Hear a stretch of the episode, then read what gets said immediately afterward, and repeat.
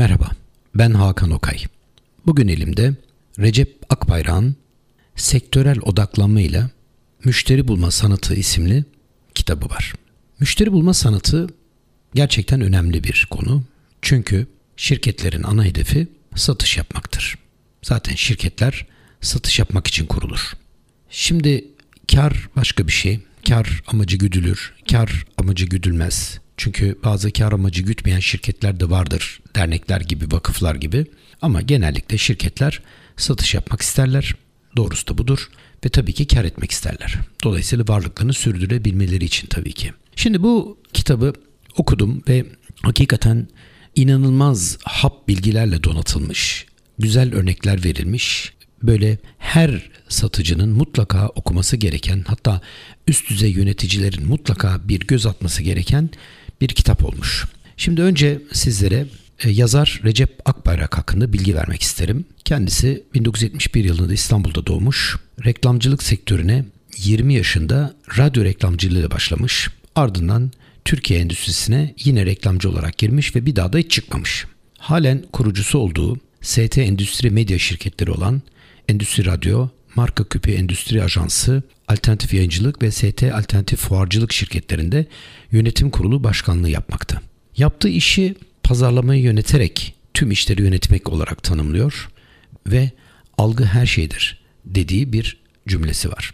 Şimdi daha önce de fabrika odaklı pazarlama kitabını da yazmış olan Recep Akbayrak bu kitapta B2B pazarlama kitabında hakikaten çok önemli bilgiler veriyor. Önce bir kere şu B2B, B2C'ye bir açıklık getirelim. Kaldı ki zaten Recep Bey kitabında bundan detaylıca bahsetmiş. B2B dediğimiz şey business to business yani kurumlardan kurumlara yapılan satışlar, iletişimler bunlar B2B.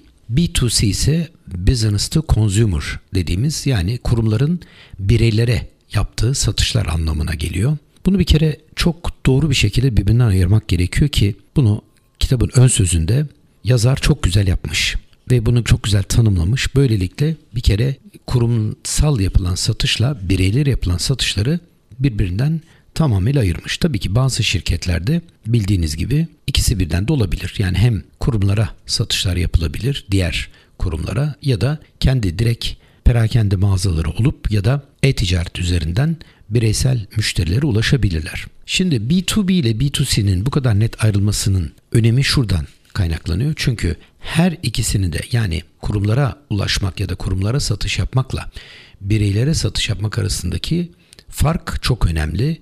İkisinin de dinamikleri birbirinden çok farklı. Bu kitapta yazar bize B2B'den ağırlıklı olarak bahsetmiş ve benim en çok hoşuma giden konu bu kitapta anlatılan konuların böyle hap gibi başlıklar halinde kısa kısa ama çok akılda kalıcı bir şekilde ifade edilmiş olmasıdır. Mesela size 13. sayfadan başlarken diye bir bölüm var. Bakın kelimeleri ve cümleleri aynen okuyorum. Bir sektör belirle. O sektörün firmalarını bul. Pazardaki konumunu öğren. Rakiplerinin konumunu öğren.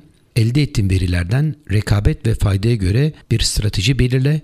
Bu stratejiyi marka vaadine dönüştür ama mutlaka tutarlı olsun. Ortaya attığın marka vaadini ispatlayacak şekilde içerikler üret. Ortalama 6 farklı iletişim kanalını belirle. Potansiyel müşterilerini ikna etmek için bu 6 farklı iletişim kanalını aynı anda kullan ve 360 derece kuşat. Şimdi pazarlama iletişimini ilişki yönetimi boyutuna taşı ve satış ekibini ön plana çıkar. Odaklandığın sektörden para kazandıktan sonra sektör sektör ve ayrı ayrı odaklanma yaparak yoluna devam et. Şimdi tam bir reçete gibi düşünebilirsiniz. Zaten bu 360 derece kuşat lafı e, hakikaten çok etkileyici. Benim de 360 derece çok sevdiğim ve genellikle kullandığım bir tanımdır. Onun için bu e, yol haritası aslında bize bu kitabın neredeyse ana fikrini anlatıyor. Dolayısıyla bu kitabı mutlaka her satıcının ve yöneticinin bir göz atmasında fayda var. Şimdi birinci bölümde pazarlamayı baştan kurgulamak isimli bir bölüm var. Şimdi pazarlama ile satışın genellikle karıştırıldığı hatta çok deneyimli satıcıların bile zaman zaman ben pazarlama yapıyorum dediği ya da çok deneyimli e, hocaların bile bazen ifade ederken pazarlama ile satışı karıştırdıkları. Yani bu bilinçli değil ama işte e, bazen böyle bir e, karışıklık oluyor. İkisinin bir dinamiklerinin birbirinden farklı olduğunu çok iyi biliyoruz. Ama küçük ölçekli şirketlerde doğal olarak ikisine ayrı insanlar, ayrı görevliler istihdam edilemeyeceği için bazen küçük şirketlerde bu ikisini aynı insanlar birlikte yapabiliyorlar. Ama bildiğiniz gibi ikisi de birbirinden farklı konular. İşte yazarımız Recep Akbayrak bu konuda e, ikisini birbirinden çok güzel ayırmış bu kitapta ve özellikle pazarlamayı B2B pazarlamayı yani kurumlara yapılan pazarlamayı benim anladığım ve bu kitaptan çıkarttığım sonuca göre mikro pazarlama yani şirketlerin kendilerine yapılacak satıştan önce bir pazarlama faaliyetinin direkt olarak yapılması gerektiğini çok güzel ifade etmiş. Ve bu kadar güzel bir içerik hazırlamış ki her bölümde sorunlar ve çözümleri diye nokta atışları yapmış ve bana göre de herkes bu sorunlardan ve çözümlerden kendine bir takım çıkarımlar yapabilir diye düşünüyorum. Şimdi reklam vermek, tanıtım yapmak, işte gerek radyo, gerek televizyon, billboard, outdoor vesaire gibi faaliyetler B2B satışta yani kurumlara yapılan satışta daha geri planda kalıyor. Çünkü tüketicilere yapılan satışlarda bunlar özendirme faaliyetleri yani reklam tanıtım faaliyetleri çok daha etkili olurken B2B pazarlamada ya da işte B2B e, satışlarda yapılacak olan destek pazarlama faaliyetleri biraz daha farklı. Çünkü burada nokta atışı yapmanız gerekiyor. Recep Akbayrak da bu kitapta bu noktalara ayrı ayrı değinmiş durumda. Gerçekten de mesela bir sorun ortaya attığında diyelim ki B2B pazarlamaya nereden başlanılacağı bilinmediğinden çoğunlukla hiç pazarlama yapmamak tercih ediliyor. Şimdi mesela bu bir sorun.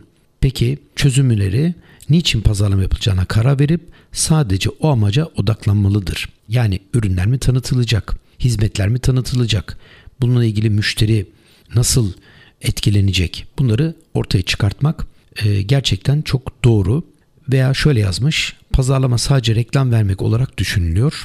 Tabii ki pazarlama sadece reklam değildir. E, bunun reklam verme işinin pazarlama yönetiminin bir alt kolu olduğu bilinmeli ve tüm beklenti reklamlardan sonuç almak üzerine oluşmamalıdır demiş 18. sayfada ki bence çok çok doğru çünkü genellikle pazarlama deyince insanların aklına reklam ve tanıtım faaliyetleri geliyor ya da sosyal medya ya da buna benzer mecralar geliyor. Gelelim müşteri potansiyeli konusuna. Şimdi burada harika sorularla bu bölüm başlıyor. Ürün ve hizmetlerinizi kimlere satacaksınız? Şahıslara mı, firmalara mı? Yani müşteri hedef kitleniz sokaktaki veya kendi evinin işleriyle meşgul olan vatandaş ya da henüz okuluna devam eden öğrenciler mi? Onlara kişisel tüketim ürünleri mi satacaksınız? Yoksa hedef kitleniz şirketler mi? Yani ulaşmak istediğiniz kişiler şirketlerin içindeki satın alma yetkilisi olan kişiler mi? Ya da firma sahipleri, üst veya orta düzey yöneticiler mi? İşte bakın bu sorunun cevabı aslında sizin yapacağınız B2B pazarlamanın temelini oluşturuyor. Bunu doğru belirlediğinizde ona göre siz de mikro pazarlama yani B2B şirketlere ulaşıp doğru bir iletişime geçip ürün ve hizmetlerinizi tanıtıp ve hedef kitleniz olan firmaları etkileyebilirsiniz. Şimdi baktığınız zaman e, sorunları yine burada yine bir bölümde anlatmış Recep Akbayrak. Demiş ki Türkiye'de müşteri hedef kitlesi şirketler olan firma sahiplerinin birçoğu hiç pazarlama yapmadan satış yapmaya çalışıyor. Personel yatırımı çoğunlukla satış ekibini kurmak için yapıyor. Satıcılardan müşteri potansiyeli bulmaları ve onlarla yüz yüze görüşerek satış yapmaları bekleniyor. Fuarlar ziyaret edilerek katılımcı firmalarla tanışmaya ve onlara satış yapmaya çalışılıyor gibi bir takım sorunları alt alta yazmış. Şimdi hepsini tabii ki okuyacak kadar geniş bir zamanımız yok ama burada teker teker bunlara çözümler getirmiş kitabında. E, müşteri potansiyeli şahıslar değil, şirketler olanların ilk yapması gereken şey hedef müşteri bulmak ve tanımak olmalıdır. Hedef müşteri listesi oluşturulmalıdır. Müşteriler sektör sektör ayrıştırılmalıdır. Yani diyor ki açıkçası pazarı bölümlendiriniz.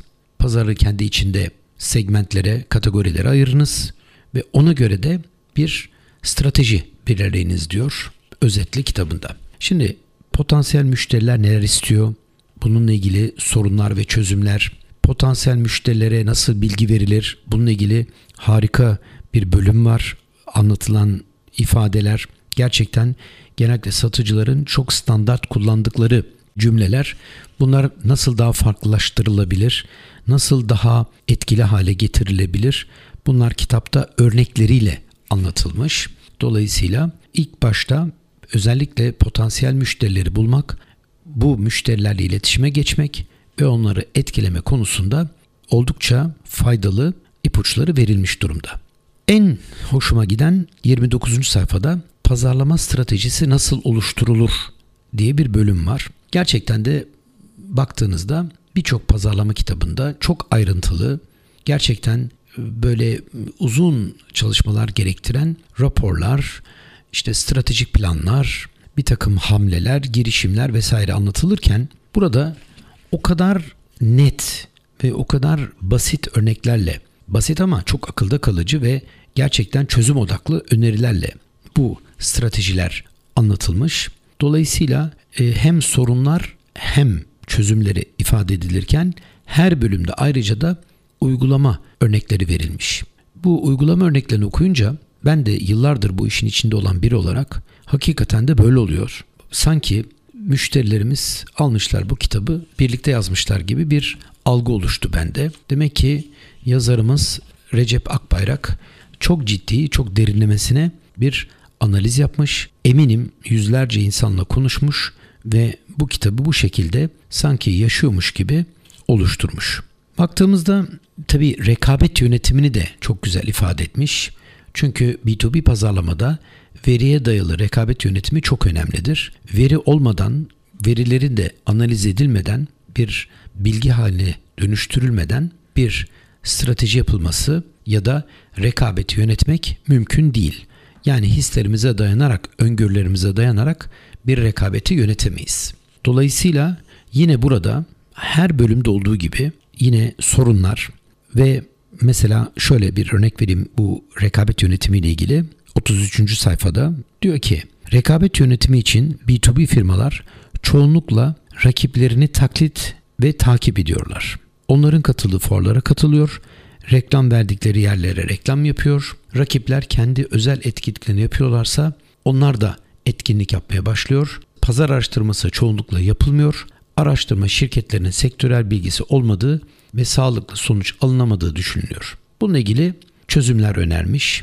Ee, aslında söylediği şey çok çok doğru. Yine kitabın içinden 34. sayfadan aktarıyorum. Diyor ki rekabet yönetiminin asıl amacı pazardan rakiplerinizden çok daha fazla pay almaktır ya da rakiplerden pay almaktır. Şu an daha fazla pay alamıyorsak bile rakiplerimizin atağına karşı hata yapmamak ve mevcut müşterilerimizi rakiplerimize kaptırmamak için de rekabet analizi ve yönetimi yapmamız gerekmektedir demiş. Dolayısıyla bir diğer neden de bundan dolayı markamızın konumlandırmasını doğru yapmak için sahadan güncel veri toplamak önemlidir. Gerçekten de çoğu zaman öngörüler ya da kısıtlı bilgilerle hareket ediyoruz. Tabii ki bu yeterli değil ve sizi yanlış bir yerde götürebilir. Yine bu rekabet analizinde sorunlar ve çözümleri aktardıktan sonra bir uygulama örneği verilmiş. Mesela rakip analizi için önce kendi saha bilgilerimizle pazarımızda kaçıncı marka olduğumuzu tahmin ettik. Vana üretici olduğumuzu varsayalım. Pazarda öncelikle söz sahibi olan 4 firma var. Araştırma sonucunda bu 4 firma pazarın %70'e hakim olduğu bilgisine ulaşıyoruz. Yine mevcut deneyimlerimizle pazarda en çok tercih edilen yine mevcut deneyimimizle pazarda en çok tercih edilen üçüncü marka olduğumuz çıkarımını yapıyoruz. Şimdi bir ajansla ya da pazar araştırma şirketiyle anlaşıyor ve sahip olduğumuz bilgileri partner şirkete veriyoruz. Pazarda söz sahibi olan 3 rakip firmanın bilgilerini de paylaşıyoruz. Eğer üçer tane de sadık müşterimiz olan son dönemde bizden teklif almak ve bizi tercih etmek yönünde hareket eden firmalarla bizimle hiç çalışmış olan firma isimlerini bildiriyoruz ajansımıza. Ajansımız bu bilgilerle rakiplerimizin web sitesini dış SEO olarak inceliyor. Bizim örnek olarak verdiğimiz firmaları çoğaltarak anket yöntemiyle potansiyel müşterilerimizden görüşler alıyor. Sonra aldığı verileri pazarlama bakış açısıyla analiz ediyor ve bize raporluyor. Çıkan sonuca göre pazarda müşterilerin ağırlıklı olarak Avrupa menşeli ürünleri yöneldiğini farz edelim. Gerekçesi de daha pahalı olmasına rağmen daha kaliteli olduğunun düşünülmesi olsun. Şimdi bu biz bilgileri markamızı konumlandırmak için şimdi bu bilgileri markamızı konumlandırmak için kullanacağız. Şimdi demek ki önce bir rakip analizi yapılıyor.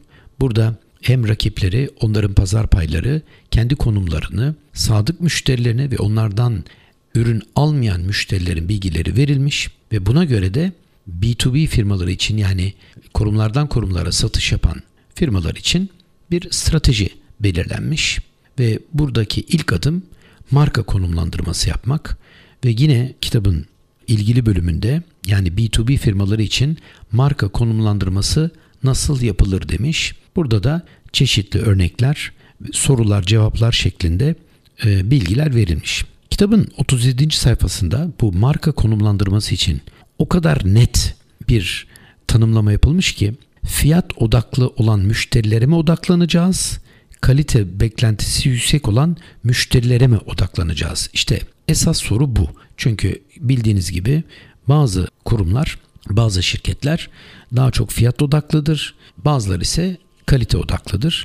Dolayısıyla bu marka konumlandırması bu açıdan çok çok önemli. Burada da yine o biraz önce bahsettiğimiz firma örneğinden örneklerle anlatılmış. Yani e, yapacağımız konumlandırmanın firmaya göre kalite ya da fiyat odaklı olması tabi tahmin ederseniz ve sanıyorum hakta verirseniz ikisini birden aynı anda olması ideal olur ama genellikle de böyle olmuyor. Çünkü kalite dediğiniz zaman kullanılan malzemenin maliyetinden dolayı ya da firmanın verdiği hizmetlerden dolayı doğal olarak maliyetleri de yükseliyor. Bu da tabii ki satış fiyatlarına yansıyor. Dolayısıyla kalite ile fiyat arasında tabii ki bir korelasyon var. Şimdi gelelim ikinci bölüme. Müşteriye her kanaldan ulaşmak. Şimdi müşteriye giden iletişim kanalları nelerdir? Ee, hangi geleneksel pazarlama iletişim kanalları var? Dijital pazarlamanın iletişim kanalları neler? Şirketlerin kendi iletişim kanalları nelerdir gibi 48. sayfada e, güzel bir liste verilmiş. E, bunların hepsi aslında birbiriyle karıştırılmaması gereken konular. Dediğim gibi yani satıcılar tabii ki satışa çok odaklanırken hatta üst düzey yöneticiler bile aslında pazarlamanın dinamiklerini bazen gözden kaçırabiliyorlar. İşte bu kitap aslında tam da buna hizmet ediyor. Yani insanlar e, işlerini yaparken bir taraftan da yaptıkları işlerinin yani satışları arttırırken gelecekteki satışları da bir yerde garanti altına almak ya da planlamak adına kesinlikle bir pazarlama faaliyetinde bulunmalıdırlar. Şimdi her şirketin tabii ki bir pazarlama departmanı yok. Büyük şirketlerde zaten var o da görevli bir takım insanlar var ama orta ölçekli ve küçük şirketlerde bunları genelde aynı kişiler yapıyorlar. Dolayısıyla bu kitapta burada bir ders kitabı niteliğinde harika bilgiler ve örnekler verilmiş. Şimdi bu mecraları e, detaylı detaylı inceledikten sonra burada sosyal medyadan da örnekler verilmiş. Yani kurumsal anlamda kullanılması gereken bu e, sosyal medya kanalları anlatılmış ve üçüncü bölümde ki bu 77. sayfa oluyor. Harika bir başlık var. Pazarlama iletişiminden ilişki yönetimine geçiş. Şimdi bir taraftan pazarlama yapıyorsunuz, markanızı konumlandırıyorsunuz, belli bir strateji belirliyorsunuz. Tamam ama artık insanlar veya kurumlar veya kurumların içinde bulunan insanlar kendileriyle birebir e, iletişime geçilmesini, onlara dokunulmasını, fikirlerinin ya da e, ürünlerinin takip edilmesini, onlarla uygun birlikte çalışarak e, belli ürünler ve hizmetler geliştirmesini bekliyorlar. Dolayısıyla burada da gerçekten pazarlamanın yani yapılan pazarlama faaliyetlerinin artık bireysel olarak firmalara ve kişilere iletişime geçmenin teknikleri anlatılmış. Burada e, yurt dışı fabrika gezisi, bayi ve müşteri günleri, kutlama organizasyonları e, gibi gibi birçok önemli etkinlikte ayrıca belirtilmiş. Kitabın dördüncü bölümünde ki bence buna ayrı bir önem vermek gerekiyor. Çünkü müşteri bulma sanatına A'dan Z'ye uygulama örneği verilmiş. Burada gerçekten bir tez niteliğinde sıfırdan bir müşteriye nasıl ulaşılabilir? Nasıl bir pazarlama faaliyeti yapılabilir? B2B pazarlamadan bahsediyorum ve sonra nasıl bu bir satışa dönüştürülür? Müşteri nasıl elde edilir? Nasıl müşteri elde tutulur? Nasıl geliştirilir? Tüm senaryo bir örnek üzerinden harika bir şekilde anlatılmış ve burada çeşitli örneklerle ki günümüzün en popüler mecraları da kullanılarak bir iş elbiseleri markası üzerinden tabi bu bir örnek. Siz orada bu kitap okurken e, bunu farklı bir markaya ya da kendi markanıza da yorumlayabilirsiniz. Burada güzel bir örnekle bütün kitabın ön bölümde anlatılan o B2B pazarlama faaliyeti detaylı olarak verilmiş. Ve burada ciro hesabından tutun karlılık hesaplarına kadar çok güzel örnekler, sayısal örnekler verilmiş ama tam böyle bir muhasebe ya da finansçı tadında değil, tam bir pazarlamacı tadında verilmiş. Kitabın en çok beğendiğim tarafı ise en sondaki ihracat için bir pazarlama örneği verilmiş. Şimdi hepimiz biliyoruz ki Türkiye'deki firmaların çoğu eninde sonunda ihracat yapmak istemekte. Haklılar çünkü ihracat yeni pazarlar, büyük potansiyellere ulaşmak demektir. İyi de nereden başlayacaklar? Nasıl yapacaklar? Bununla ilgili de e, bazı soru işaretleri var. Dolayısıyla en çok da bunu isteyen tabii ki bazı tekstil firmaları. Türkiye'de genellikle fason üretim yapan tekstil firmalarının eninde sonunda kendi markalarını oluşturup kendi ayaklarının üzerine durarak artık kendi markalarıyla yurt dışına satmak gibi hedefleri var. Bildiğiniz gibi fason üretim çünkü günün birinde bu siparişleri veren yabancı firmalar daha uygun fiyatla üretim yapan ülkelere doğru üretimlerini kaydırıyorlar. Şimdi burada ülke isimleri e, saymayayım ama tahmin ediyorsunuz. Uzak Doğu olsun, Kuzey Afrika ülkeleri olsun hatta Balkanlarda birçok ülkeye bu siparişler kayıyor. Dolayısıyla evet fason üretimi yapmanın kendine göre de bir avantajı vardır. Avantajları da vardır. Ancak kendi markasını oluşturan firmaların tabii ki gelecekte bu fasondan sipariş gelmeme durumuna karşın kendi satışlarını yapmaları gibi bir stratejiyle onları geleceği garanti altına almak gibi bir beklentisi oluyor. İşte baktığınızda bu kitabın 142. ve e, devam eden sayfalarda ta 150'ye 160'a kadar e, burada genellikle e, ihracatla ilgili örnekler verilmiş. Hatta burada konsinye satıştan satış sonrası hizmete kadar tek tek tespitler yapılmış ve örneklerle anlatılmış. Gerçekten tam bir sohbet tadında. Gelelim kitabın son bölümüne. Kitabın son bölümünde B2B firmalarda çalışan pazarlamacı arkadaşlara bir takım mesajlar verilmiş. Gerçekten baktığınızda aslında bizim işletme körlüğü dediğimiz bir satıcıların ya da insanların, yöneticilerin bildikleri halde yapmayı unuttukları, göz ardı ettikleri, erteledikleri konular burada hatırlatılmış.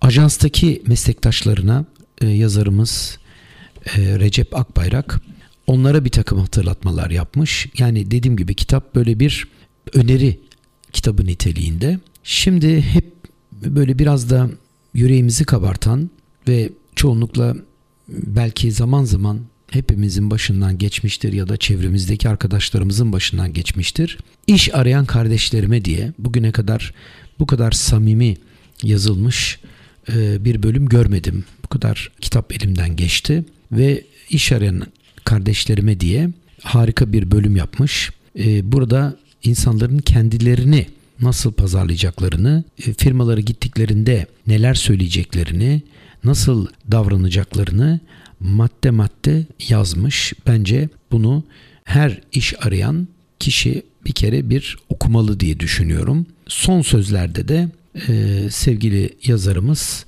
Recep Akbayrak e, bütün fikirlerini e, bir derli toplu halde tamamlamış ve kitabı da insanların beğenisine sunmuş. Şimdi gelelim insanlar ya da kurumlardaki yöneticiler bu kitabı neden okusunlar? Bizim zaten müşterimiz var. Müşterilerimizle uzun yıllardır birlikte çalışıyoruz gibi bir söylem olabilir. Ama hepimiz biliyoruz ki bu müşterilerimizin bir kısmı çeşitli nedenlerden dolayı bizi bırakabilir, artık bizimle çalışmayabilir. Ürünlerimiz ya da hizmetlerimiz müşterilerin yeni ihtiyaçlarını ya da değişen ihtiyaçlarına karşılık veremeyebilir. Üretim hatlarını değiştirebilirler. Yeni işlere girişebilirler ve biz istesek de istemesek de müşteri kaybı yaşayabiliriz. Bu hani bir havuzu dolduran iki musluk ve bir boşaltan bir musluk gibi düşünün. Bir taraftan müşteri kazanmaya çalışıyoruz ama bir taraftan da müşterilerimiz bizden ayrılıyor ya da bizimle artık e, ticaret yapmıyorlar. İşte bu elimizdeki kitap aslında bize yeni müşteri bulma, müşterileri elde etme, müşterileri geliştirme, sadık hale getirme ve onlarla hatta stratejik iş ortaklığı yapabilme boyutuna taşıyacak bir yol haritası gösteriyor. Eğer bir girişimciyseniz, eğer bir şirketin yöneticisiyseniz, eğer satışta çalışıyorsanız bana göre bu kitabı mutlaka okumalısınız. Bu kitabın sizlere katacağı çok şey var. Ee, bizim düşüncemize göre insanlar kendini yenilemeli. Artık eski köye inadet yok. Eski köyde kalmadı. Yenilenen dünyamızda bir global köy haline gelen dünyamızda yani herkes herkesi tanıyor, herkes herkesin ne yaptığını biliyor. Fark yaratmak için, müşterileri etkilemek için bu kitabın kaçınılmaz olduğunu düşünüyorum. Başka bir kitap önerisinde tekrar buluşmak dileğiyle hoşçakalınız.